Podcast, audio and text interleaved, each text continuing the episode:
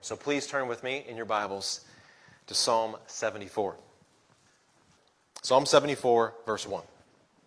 O God, why do you cast us off forever? Why does your anger smoke against the sheep of your pasture? Remember your congregation, which you have purchased of old, which you have redeemed to be the tribe of your heritage. Remember Mount Zion, where you have dwelt Direct your steps to the perpetual ruins. The enemy has destroyed everything in the sanctuary. Your foes have roared in the midst of your meeting place. They set up their own signs for signs. They were like those who swing axes in a forest of trees, and all its carved wood they broke down with hatchets and hammers. They set your sanctuary on fire. They profaned the dwelling place of your name, bringing it down to the ground. They said to themselves, We will utterly subdue them. They burned all the meeting places of God in the land. We do not see our signs. There is no longer any prophet, and there is none among us who knows how long. How long, O God, is the foe to scoff? Is the enemy to revile your name forever? Why do you hold back your hand, your right hand? Take it from the fold of your garment and destroy them. Yet God, my King, is from of old, working salvation in the midst of the earth. You divided the sea by your might. You broke the heads of the sea monsters on the waters. You crushed the heads of Leviathan. You gave him as food for the creatures of the wilderness. You split open springs and brooks. You dried up ever flowing streams. Yours is the day, yours also the night. You have established the heavenly lights and the sun. You have fixed all the boundaries of the earth. You have made summer and winter. Verse 18. Remember this, O Lord, how the enemy scoffs, and a foolish people reviles your name. Do not deliver the soul of your dove to the wild beasts. Do not forget the life of your poor forever. Have regard for the covenant, for the dark places of the land are full of the habitations of violence. Let not the downtrodden turn back in shame. Let the poor and needy praise your name. Arise, O God, defend your cause. Remember how the foolish scoff at you all the day. Do not forget the clamor of your foes, the uproar of those who rise against you, which goes up continually. This is the word of the Lord. All right, so in verse 1, you go back there in your text. In verse 1, the writer begins this psalm by asking a question. He says, O God, why do you cast us off forever? Why does your anger smoke against the sheep of your pasture? Now, if you know anything about Israel's history, think back to that with me. How often was God angry with Israel? Was, was this rare? Was this common? Okay, this was very, very common. Okay? Why was that? Well, because was Israel was so often unfaithful to God, and he would respond with many merciful warnings to his people, but eventually judgment, as he promised in their covenant relationship. Now, Israel's sin and God's judgment were very common throughout their history. But the extent of the judgment that we see in Psalm 74 is not common. This time, the attackers against Israel made it all the way to the temple. And that happened only a, a handful of times in Israel's history. And so there is some debate about the historical events related to this psalm. But considering all the details, it seemed most, or seems most likely, that this is the destruction of Jerusalem by Babylon in 586 BC, when Nebuchadnezzar's armies burned the house of the Lord.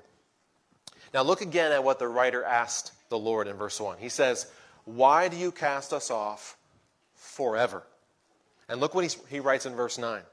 He says, We do not see our signs, there is no longer any prophet, and there is none among us who knows how long. Verse 10 How long, O God, is the foe to scoff? Is the enemy to revile your name forever? Okay, so the writer's basic question is specifically how long is God's current judgment going to continue upon God's people? Will God's wrath ever be satisfied? And according to verse 9, there is there's no prophet of the Lord that can answer this question for them. Now we know that Jeremiah had prophesied that God's judgment under Babylon would last for 70 years, but this writer at least seems not to have that information, and Jeremiah seems already to have been taken out of the land. But this writer has great faith in the Lord because he is concerned about how long Israel's judgment has lasted. He, he knows the Lord, he knows the promises of God. We'll see that later. But it seems like this judgment is just never going to end. The darkness of these heavy circumstances just feel like they will never lift. The writer cannot understand why God would allow this situation that really seems not to glorify him. Why would he allow that to go on for so long? But let's look at how bad it is in Israel. Is, it really that bad? Look at verse 3. The writer kind of poetically tells God to go walk around the city. Verse 3, he says, Direct your steps to the perpetual ruins. The enemy has destroyed everything in the sanctuary. Your foes have roared in the midst of your meeting place. They set up their own signs for signs. They were like those who swing axes in a forest of trees. And all its carved wood they broke down with hatchets and hammers. They set your sanctuary on fire. They profaned the dwelling place of your name, bringing it down to the ground. They said to themselves, We will utterly subdue them. They burned all the meeting places of God in the land. So you can imagine this scene. Israel's attackers have just torn through the temple. They're setting fires, they're destroying all these uh, amazing wooden carvings. They're, they're taking down Israel's signs and banners, and it seems even putting up their own. They've taken over the temple. Verse 11. The writer says to God, Why do you hold back your hand, your right hand? Take it from the fold of your garment and destroy them. Okay. The writer feels like God has his hands in his pockets, just standing there watching all this. He knows that God could do something. He wants God to act, but he hasn't. If the writer was God, he would have acted by this time. And he doesn't understand why God hasn't acted yet to save Israel out of the situation. And yet, still, despite all of this, the writer is a man of faith. His estimation of God has not crumbled or fallen with the temple. But the question is what does he believe about God that would give him such confidence in the midst of this devastation? In verse 12, where he proclaims the content of his faith, we start to see an answer to this question. We get a, picture of the character of the God that he trusts. Despite his questions, the writer has not given up what he believes about God. He has both faith and he has questions. And so, what does this writer believe about God? Look at verse 12. He says, Yet God, my king, is from of old, working salvation in the midst of the earth. And so, fundamentally, this writer believes that God is king. He's still king, and he has been from of old or from ages past. We're not used to this. Number one, we don't have kings in America. But even the kings and queens that we know, they always come and go. In 2022, Queen Elizabeth died, and King Charles ascended to the throne of the United Kingdom. Now, Queen Elizabeth had reigned for a long time. In fact, she was the longest reigning monarch in British history. But no one would say that she was queen from of old. I mean, she reigned for 70 years, but it was only 70 years. I mean, on the broad scheme of the history of the world, her reign is a blip. It is nothing. However, God's reign has seen the rise and the fall of every human kingdom. But not only has his reign extended across all that time, he has also been involved across that time in human affairs. Verse 12, he has been working salvation in the midst of the earth. He is not just a God who reigns up and out there, he is involved in what is going on in his world. Now, the imagery of verses 13, 14, and 15 is challenging, but it seems to make best sense to see this as kind of a, a poetic way of describing or proclaiming God's authority and power over creation, specifically in how he used the creation to save Israel from Egypt, take them through the wilderness, and into the promised land. All right, look at verse 13. He says, You, God, divided the sea by your might. You broke the heads of the sea monsters on the waters. You crushed the heads of Leviathan. You gave him as food for the creatures of the wilderness. Now I know that Egypt is not mentioned by name in those verses. Okay? But we see God dividing the sea, and there are all these, these sea monsters involved, and Egypt is elsewhere in our Bibles referred to or described as the great dragon that lies in the midst of his streams. Ezekiel 29. And then after Israel crossed the Red Sea, Egypt's armies, right, they tried to follow after them. And so what did God do? He, he brought the water of the Red Sea down upon them, breaking and crushing their heads. But even after this, God continued to show his power over creation. Verse 15 You, God, split open springs and brooks do you remember how God supplied water to Israel when they were going through the wilderness? On multiple occasions, God would split open a rock and cause water to flow out for his people. And then the rest of verse 15 You, God, dried up ever flowing streams. Do you remember how God brought Israel across the Jordan River? He cut off the waters of the river so that Israel could cross into the promised land. He dried up ever flowing streams for his people. So God is king from of old. And his kingship, his authority is such that the, the waters of the earth, they obey his command. And he has used this authority and power on many occasions in the service of his people in unexpected and powerful ways. This is the hope inspiring character of our writer, that, of the God that this writer worships. And his God is the same as ours. And if our God can, can do that, if our God can, can bend nature to do his will, then, then what can't he do? If it is his will, then what healing can't he bring? What strength can't he provide? What, what evil can't he defeat? What threat can't he protect you from? And what need can't he supply? There is nothing. Nothing that God wants to do is impossible for God to do. But the writer is not done with his descriptions of God.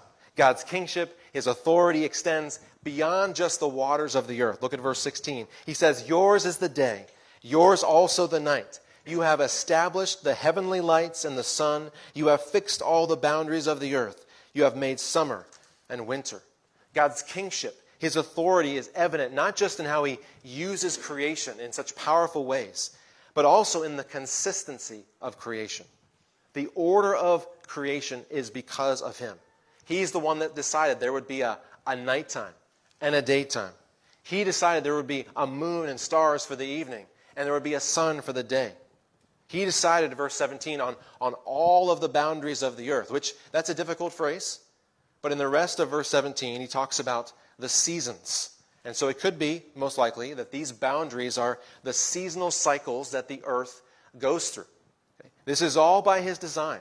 His authority can be seen everywhere you look. We humans have changed a lot of things, but no one is changing these things. And each one is an evidence of God's authority over creation. So, in this, this heavy situation, this writer has both questions and faith. He does not know when Israel's judgment will come to an end. And he finds hope in God's authority and power over creation. There is no way that the solution to what's going on is that God has been overpowered by his enemies. That cannot be the solution. The writer knows the history of how God has used his authority, used his power to save his people, and he can see the evidence of God's power and authority in the consistency of the world. Now, we've listened to the author's question how long? We've seen what happened. The temple is in disarray and defiled. We share his confidence in God's power and authority. But why should a God, why should such a God respond to this writer's request and deliver Israel? Why should God answer this writer's prayer? Look at verse 2. The writer says, Remember your congregation, which you have purchased of old, which you have redeemed to be the tribe of your heritage. Remember Mount Zion, where you have dwelt. You see, there are several times the writer says, Remember your congregation. Remember Mount Zion. Later in verse 18, he says, remember how the enemy scoffs. And in verse 20, he'll say, have regard for or consider, God, your covenant. Now, why is the writer pointing all of these things out? And does it seem odd to you that he says to God, remember? Okay. When you pray, do you ask God to remember? What does that mean? Does the writer think that, that God has forgotten all of these things? Does God need this writer and us to, on occasion, remind him of the things that he used to know? Okay, no. When the writer asks God to remember, he's asking God to act because of the thing that he's reminding him of. So remember how the enemy scoffs. He's saying, act because the enemy is scoffing. This writer is giving God persuasive reasons to act the way the writer has requested. And so, what reasons does the writer give to God? First reason because saving his people would match God's commitments to them. God had brought Israel into a special relationship with himself. Verse 2, God had purchased Israel of old. Again in verse 2, he, he redeemed her to be the tribe of his heritage. God had rescued Israel in Egypt, drawing them out of slavery, and made them his treasured possession around Mount Sinai. But not only this, at the end of verse 2, God had lived among this people, first in the tabernacle and then in the temple of Jerusalem. And this special relationship is seen in how God or how the author talks about God's people. He calls God's people the sheep of his pasture in verse 2. He calls them God's dove in verse 19. These were his covenant people, the people to whom God had committed himself by his promises. And so in verse 20, the writer prays, Have regard for your covenant. You promised us blessing in the land, but for so long we have felt your anger and your judgment. And so the writer is arguing, Save your people. If you save your people, this will match the covenant commitments you have made.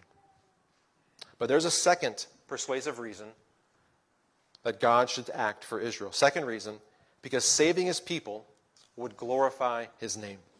You see, the attack against Israel was really an attack against God. Look at verse 23.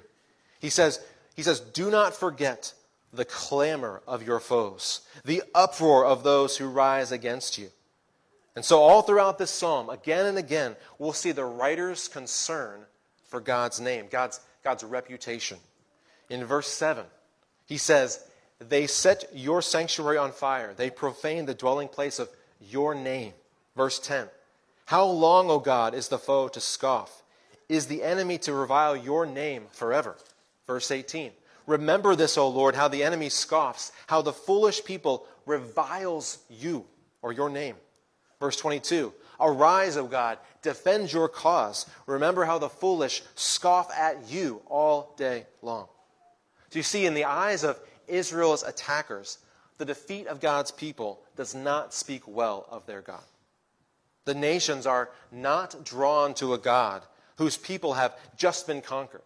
Rather, the condition of Israel indicates to her attackers that Israel's God is weak, or at best, that he just does not care enough about his people to rescue them or to protect them. God's enemies are making fun of him, the author says. Israel's suffering has been a disgrace for God in the eyes of her attackers. But as we saw from this writer's statement of faith in verses 12 to 17, despite Israel's situation, the writer does not share his attackers' low view of God. He knows that God is no less glorious than Israel's defeat, but it pains the writer to see people thinking less of God. And so the writer points to this disgrace for God's name as a second reason that God should act to save his people. Saving Israel by destroying her enemies would bring glory to God by restoring his reputation in the eyes of the nations. So the writer included these persuasive reasons in his prayer for deliverance for Israel. And this has gotten me thinking over the last week or so about using persuasive reasons in my own prayers. Have you ever thought about this? Abraham did this when he asked God to spare Sodom. He said, if, if there are at least 10 righteous people there, Abraham's persuasive reason came from God's character. He said, Shall not the judge of all the earth do what is right? And God does not rebuke Abraham for this, but he also doesn't find 10 righteous people in Sodom, and so the city is destroyed. Moses did this when he asked God to spare Israel after they believed the faithless report of the spies and suggested going back to Egypt. Moses' first persuasive reason was God, if you kill these people, then the nations will say it is because the Lord was not able to bring this people into the land that he killed them in the wilderness. And Moses' second persuasive reason was that the Lord is slow to anger and abounding in steadfast love. Again, God does not rebuke Moses for this. Rather, he pardons Israel as Moses requested. And so, of course, by including persuasive reasoning in our prayers, we're not saying that God is somehow missing important information that, we, that would change his mind, or that God has, like, he has a conclusion, and, and, but he's really not thought this through, and we need to kind of give him better reasons to move him to our position. That's not what we're doing. We cannot force God to do anything, nor are we in a position to do so. God's knowledge and understanding are limitless and perfect. Now, a lot more could be said on this, and I think I actually want to come back to this someday and do more about this. But very briefly, I want to suggest a few benefits of adding some persuasive reasons to our prayers. I'm not saying that, that we have to provide a persuasive reason for every request that we make. That should be theoretically possible, but such a practice is not modeled for us in the scriptures. So, first, why should we include persuasive reasons in our prayers? Number one, when we include persuasive reasoning in our prayers, we talk to God using a part of normal conversation. Using arguments in our conversation, reasons in our conversation is just normal, and prayer is a conversation with God. Second, when we include persuasive reasoning in our prayers, we are prompted to meditate on God, to consider how our request matches his character, to consider how it fulfills one of his promises, or to consider how our request might actually bring glory to God. And that kind of meditation is always good for us. Third, when we include persuasive reasoning in our prayers, that reasoning shapes our expectations of God's response. Have we, have we asked for something and then reminded God that he actually, he actually promised to do this? Then we can be confident God will do exactly what he said. Or have we asked God to do something and then described how we think it, it matches God's character or how we think it would glorify him? If so, then we need to acknowledge that our understanding is limited. It is not complete. And so it's possible that, that what he does will be different than what we asked. But we know that whatever he does, it will always match his character and be for his glory. And fourth, when we include persuasive reasoning in our prayers, we are reminded that our merit, our successes, our performance will never be a persuasive reason to ask God for anything.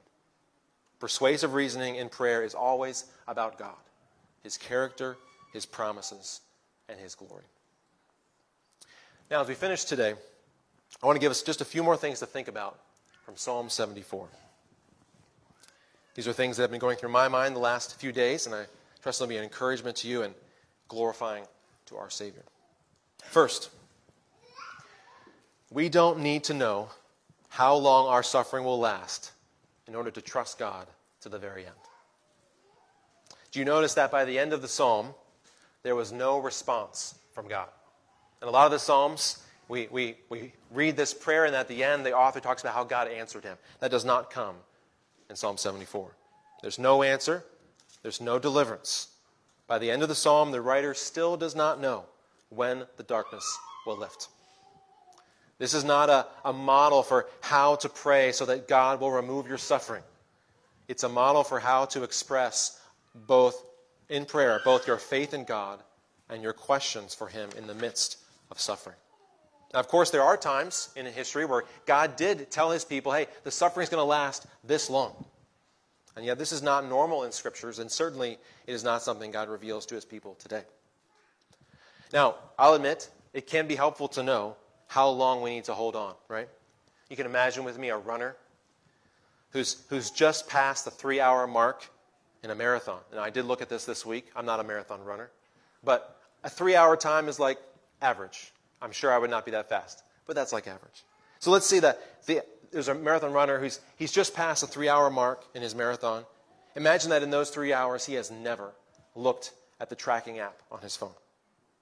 And now he's exhausted. He's ready to give up, and so he stops, thinking that he just, he just can't go one more step. And so finally, after those three hours, he pulls out his, his phone, looks at his tracking app, and he was only 50 feet from the finish line. Okay? And we think to ourselves, surely, if he had only known how close he was, he, he could have held it out or, or gritted it out to the very end. Okay? And so in your life, you may be thinking, I could endure this really hard thing if I just knew how long it was going to last. Maybe, maybe how long you're going to be sick, or how long your spouse is going to be immature in some way, or how long you're going to be, you're going to be single, or how long you're going to struggle to pay this or that bill.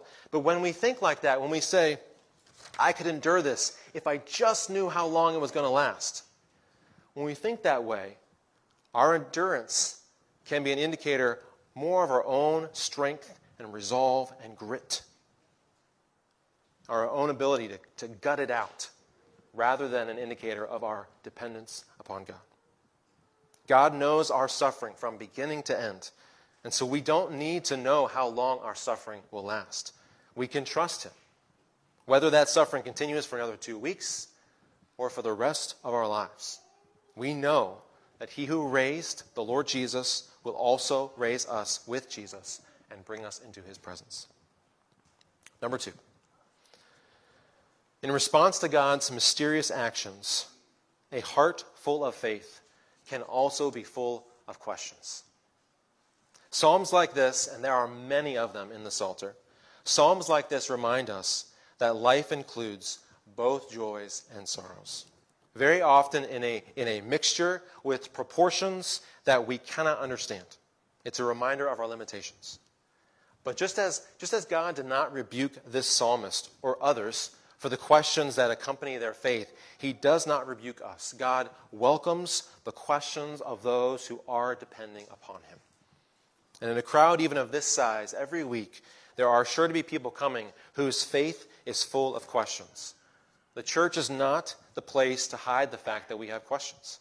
This is the place where we, we carry our questions together to God and we receive the hope of his answer in the gospel of Jesus Christ through the preaching of his word, through our songs, the Lord's Supper, and so on. Third, God cares so much about the glory of his name that he willingly suffers temporary disgrace to deal with sin. Let me say that one more time. God cares so much about the glory of his name that he willingly suffers temporary disgrace to deal with sin. It pains the writer of this psalm to hear Israel's attackers mocking Israel's God in the aftermath of their victory. You see, in order to, to deal with Israel's sin, God had acted against Israel in ways that made the nations think less of him. The sacred space where Israel worshiped had been defiled. But God would not allow his covenant people to confuse the nations about his glory any longer. By Israel's unfaithfulness, by her idolatry, by her disobedience, they had taught the nations that their God was like every other God. But God cares so much about the glory of his name that he willingly suffered the temporary disgrace in the eyes of Israel's attackers in order to deal with Israel's sin. But even this would not be the greatest disgrace that God was willing to suffer for the sake of his name.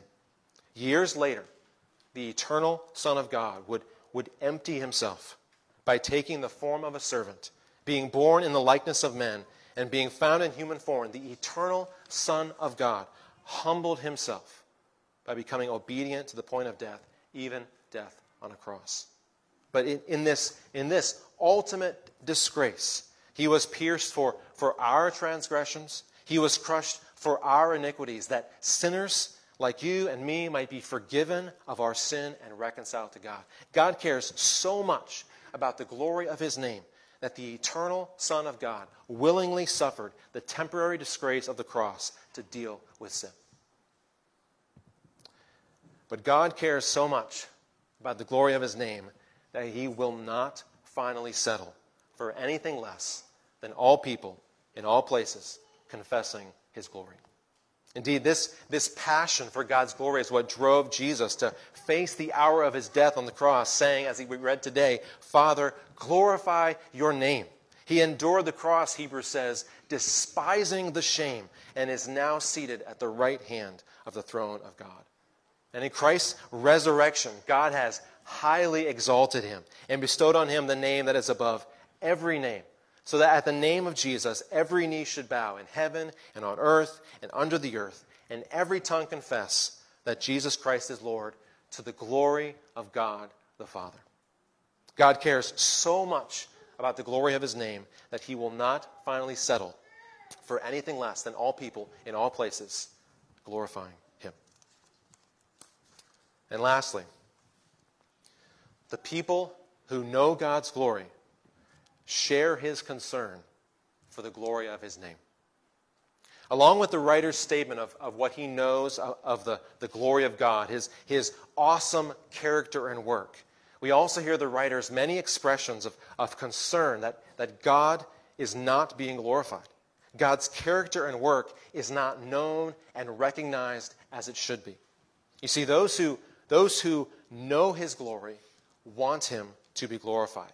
A person who has, who has tasted of the glory of God, who has truly experienced the blessings of belonging to him, such a person cannot stand to see God not glorified.